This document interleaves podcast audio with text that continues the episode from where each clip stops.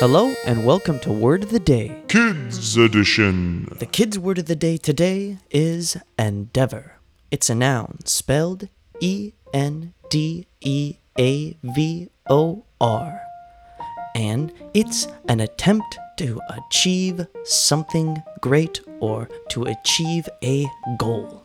To use it in a sentence, here's Mr. Finn McCool.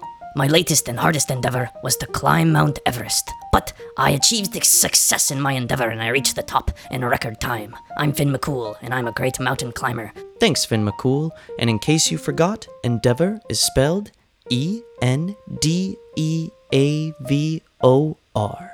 So try to use the kids' word of the day, endeavor, in front of your parents and your teachers. And I'll see you again tomorrow with a brand new word.